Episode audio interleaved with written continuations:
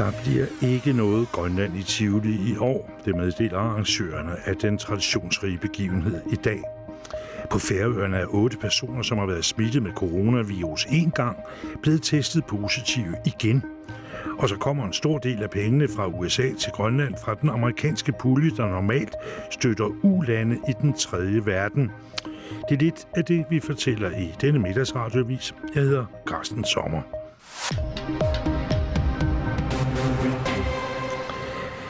Det årlige traditionsrige Grønland i Tivoli aflyses i år på grund af covid-19. Det meddeler styregruppen bag det populære arrangement i dag i en pressemeddelelse. Grønland i Tivoli kaldes den største kulturelle grønlandske event uden for Grønland, og har gennem mere end 30 år været afholdt i Tivoli i København i dagen omkring den 1. august. Vi er i styregruppen naturligvis meget kede af aflysningen, men vi kan simpelthen ikke afholde så stort et arrangement, samtidig med at vi skal følge myndighedernes retningslinjer for store arrangementer, skriver formanden for styregruppen, Kim Falk Petersen. Tivoli har ligeledes grundet den globale covid-19-krise aflyst alle store arrangementer samt koncerter til efter august 2020. Planen var ellers at afholde Grønland i Tivoli den 31. juli og 1. august i år. Vi har i styregruppen overvejet at rykke arrangementet til et senere tidspunkt, men Grønland i Tivoli er synonymt med den 1. august, og derfor vil det være svært at opretholde den samme sjæl og identitet, som Grønland i Tivoli gennem mange årtier har opbygget, lyder det fra arrangørerne, der dog forsikrer, at Grønland i Tivoli ikke er slut. Vi er allerede nu begyndt at planlægge et stort Grønland i Tivoli arrangement for 2021, så vi vender stærkt tilbage med et fantastisk program på den anden side af coronakrisen, lyder det fra arrangørerne optimistisk. På Færøerne er otte personer, som har været smittet med coronavirus en gang, nu blevet testet positiv igen.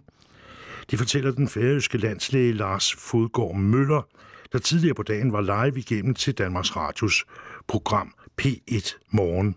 Otte personer på Færøerne er blevet testet positiv for coronavirus, efter at de allerede var blevet meldt raske en gang. Den færøske landslæge Lars Fodgård Møller er dog meget sikker på, at de otte ikke er blevet smittet i en ny begyndende coronabølge. De bærer rundt på den samme virus, som allerede har gjort dem syge en gang, vurderer han. Ja, vi tror, at de bare ikke er blevet raske, at de fortsat har haft enten virus eller død virus i kroppen, som så har øh, slået ud på de her test. De har alle på nær en været raske efter en ganske kort sygdomsperiode. Siger Lars Fodgård Møller til P1 Morgen.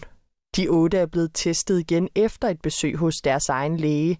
Det er sket 4 til seks uger efter, at den første coronatest slog positivt ud. Jamen, det er vi næsten helt sikre på. Vi har ikke noget løs smitte på færgerne. Vi har tjekket på alle dem, der er smittet. Vi ved, hvem der er blevet smittet af, hvornår de er blevet smittet. Siger landslægen og tilføjer. Så vi har ikke nogen mørketal på færgerne.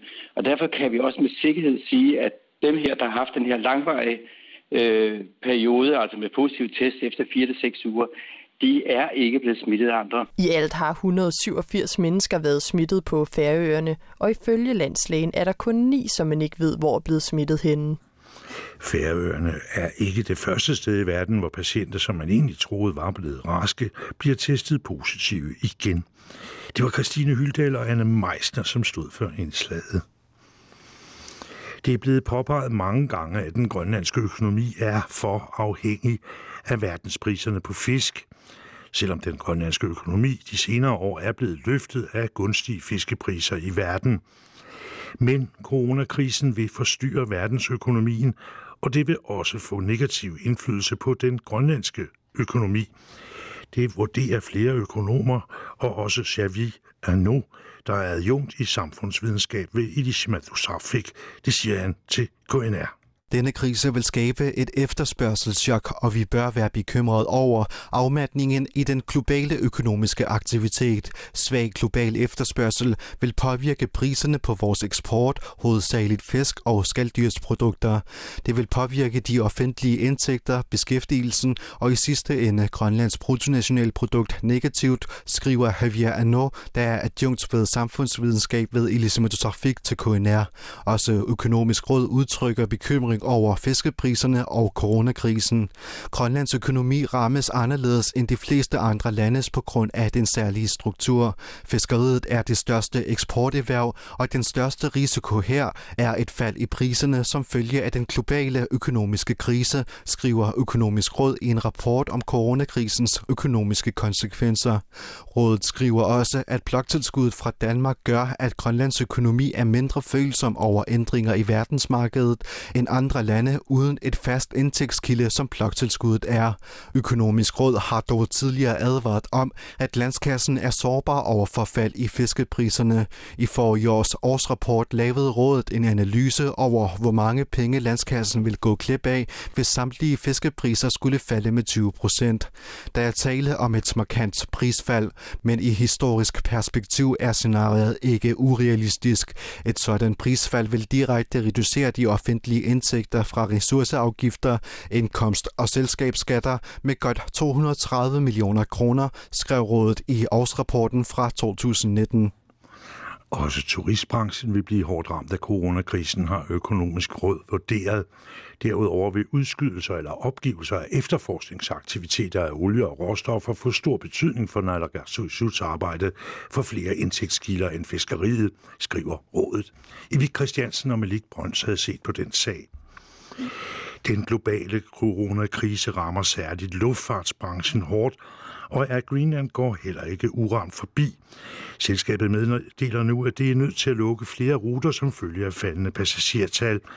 Det gælder ruten mellem Ilulissat og Island, som helt udgår af fartplanen i 2020.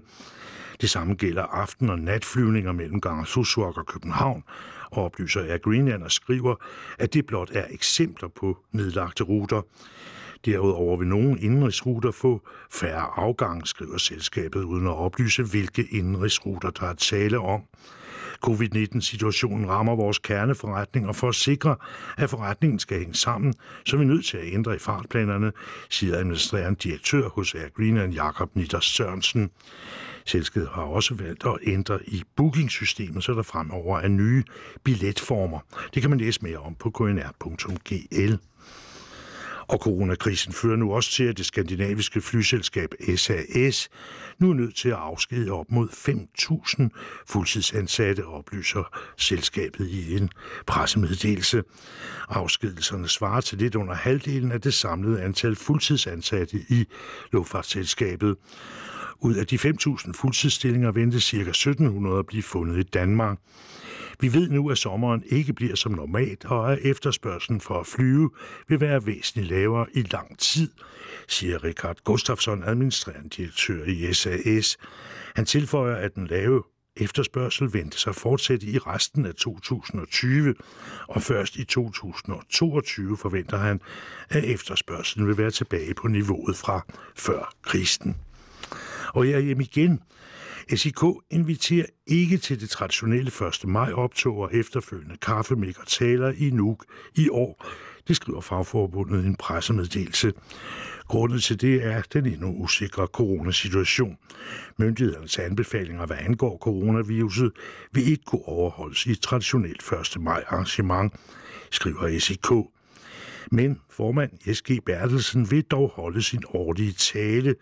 Det bliver dog en indspillet tale, der bliver lagt ud på internettet og kan ses fra om formiddagen på fredag den 1. maj på sik.gl.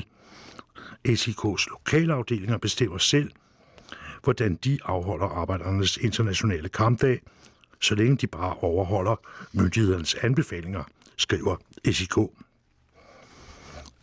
Undskyld. En del af de 83 millioner, som USA investerer i Grønland, kommer fra en statslig pulje i USA, som arbejder med udvikling i tredje verdens lande. At en del af pengene kommer fra USA's svar på Danida, kaldet USAID, bekræfter den amerikanske diplomat Song Choi, som står i spidsen for USA's nye konsulat i Nuuk. Just so happens that USAID has expertise working. USAID er ekspertise i at arbejde i fjerne områder og se på økonomisk vækst de steder. Så vi er meget glade for, at donationen er givet fra USAID til disse formål, siger han. Det er ikke officielt, hvor stor en del af de 83 millioner kroner, USA investerer i Grønland, som kommer fra USAID. Men flere amerikanske myndigheder, herunder USA's Departement for Indenrigshandel, er involveret i aftalen. Og det vidner ifølge Sung Choi om, at investeringerne i Grønland ikke kan sammenlignes med investeringer i udviklingslande. Men erfaringerne fra udviklingslande kan bruges i Grønland, siger han. Uh, USAID, however, USAID er ikke involveret på den måde, som mange mennesker rundt i verden er vant til. Men USAID har ekspertise i at arbejde i fjerne områder og se på økonomisk vækst de steder, siger Sung Choi. I Danmark mener Dansk Folkepartis næstformand Søren Espersen, at det er en fornærmelse, når USA benytter sig af en ulandsfond til at investere i Grønland. Det siger han til online-mediet Altinget Arktis. Helle Nørlund stod for indslaget. Og så skal vi til Norge. I halvandet år har det været uvist, hvad der skete med den 69-årige Anne Elisabeth Hagen, som forsvandt i oktober 2018. Men nu mener norsk politi, at kvindens ægtemand, milliardæren Tom Hagen, dræbte eller medvirkede til drabet på sin kone. Det meddelte norsk politi i dag på et pressemøde.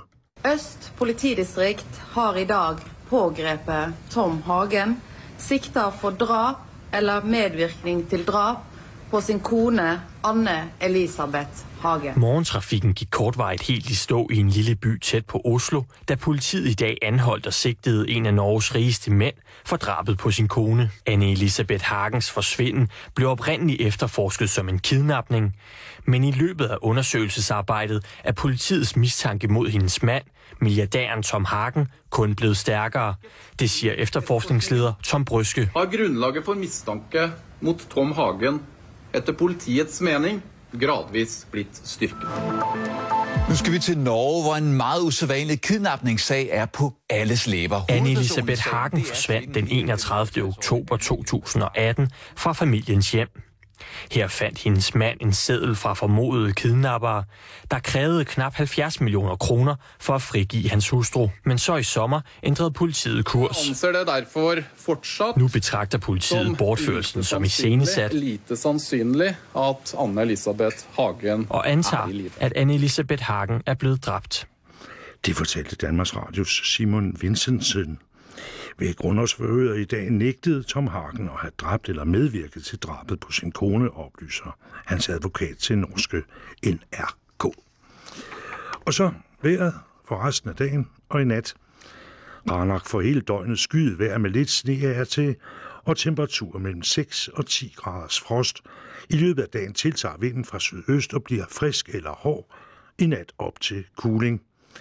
Fra Ubernavik helt ned til Nuuk, skyet vejr med snebyer, men i løbet af dagen opklaring til Nuuk med nogen sol. Temperatur mellem 3 graders frost og 5 graders varme, koldest mod nord. Lokalt op til frisk eller hård vind mellem sydvest og sydøst. I nat får Ubernavik stadig lidt sne af til, mens resten af strækningen får lidt skyet vejr. Temperatur i nat mellem frysepunktet og 8 graders frost. Vinden aftager på hele strækningen. Bermud og Sydgrønland får nogen eller en del sol og temperatur omkring 5 graders varme. I Bermud frisk vind fra nordvest. I nat klart vejr og temperatur ned til et par graders frost. I Dasilak bliver det først skyet med regn, men i løbet af dagen klarer det noget op med lidt sol. Temperatur omkring 5 graders varme, i nat vækstende skydæk og temperaturer omkring frysepunktet. Og endelig i Dokordormi, de får en del sol og temperatur omkring 5 graders varme. I løbet af dagen op til frisk vind fra nord. I nat klart vejr og temperatur ned omkring frysepunktet. Vinden tiltager yderligere og bliver hård vind til kuling fra nordøst. Men det er slut på middagsradioavisen. Der er mere nyt fra klokken 14. I kan også læse vores hjemmeside knr.gl. Ha' det godt.